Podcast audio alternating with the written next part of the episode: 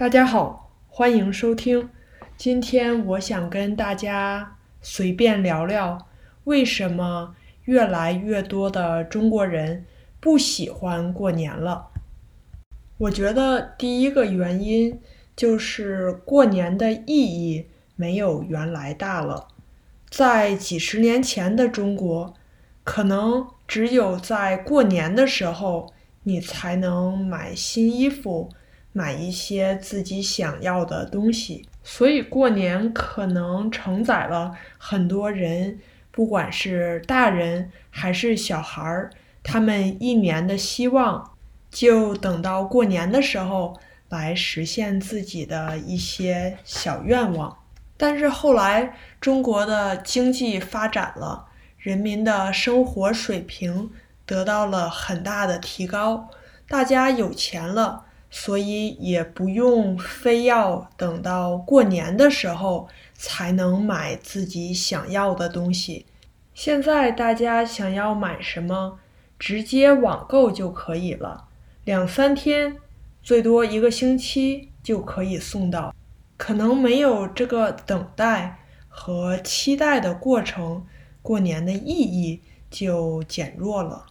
再比如原来的年夜饭。可能是大家一年之中吃的最好的、最丰盛的一餐，比如有鱼、有肉，还有海鲜什么的。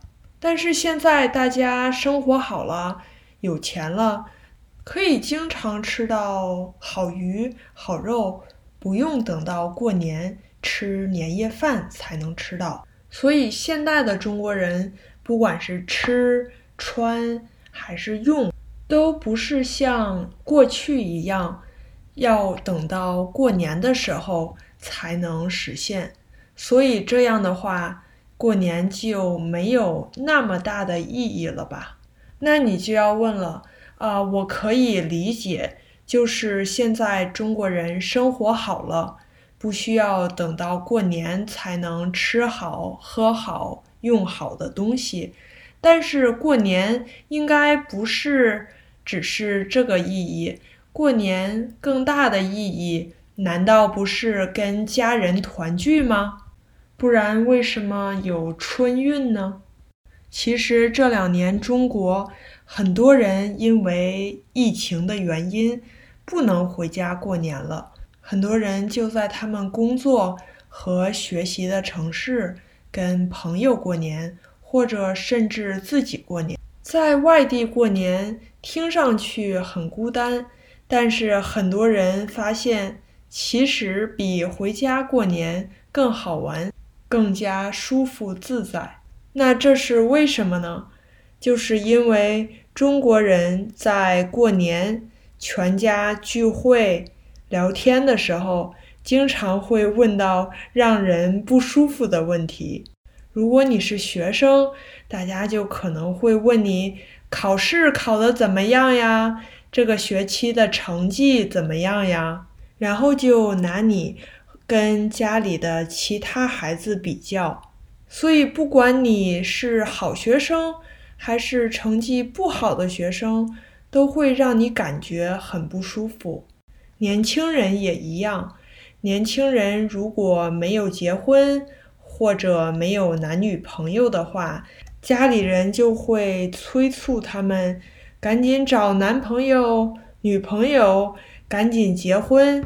如果已经结婚了的话，大家就会说啊，你什么时候生小孩啊？如果你有小孩了的话，大家就会问你一些上学的问题呀。反正总之都是要不停的比较。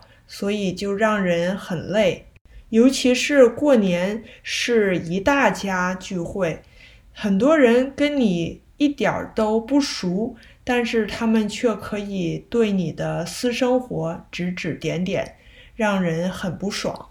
所以可能这就是第二个中国人不喜欢过年的原因吧。大家都想轻松的过自己的生活。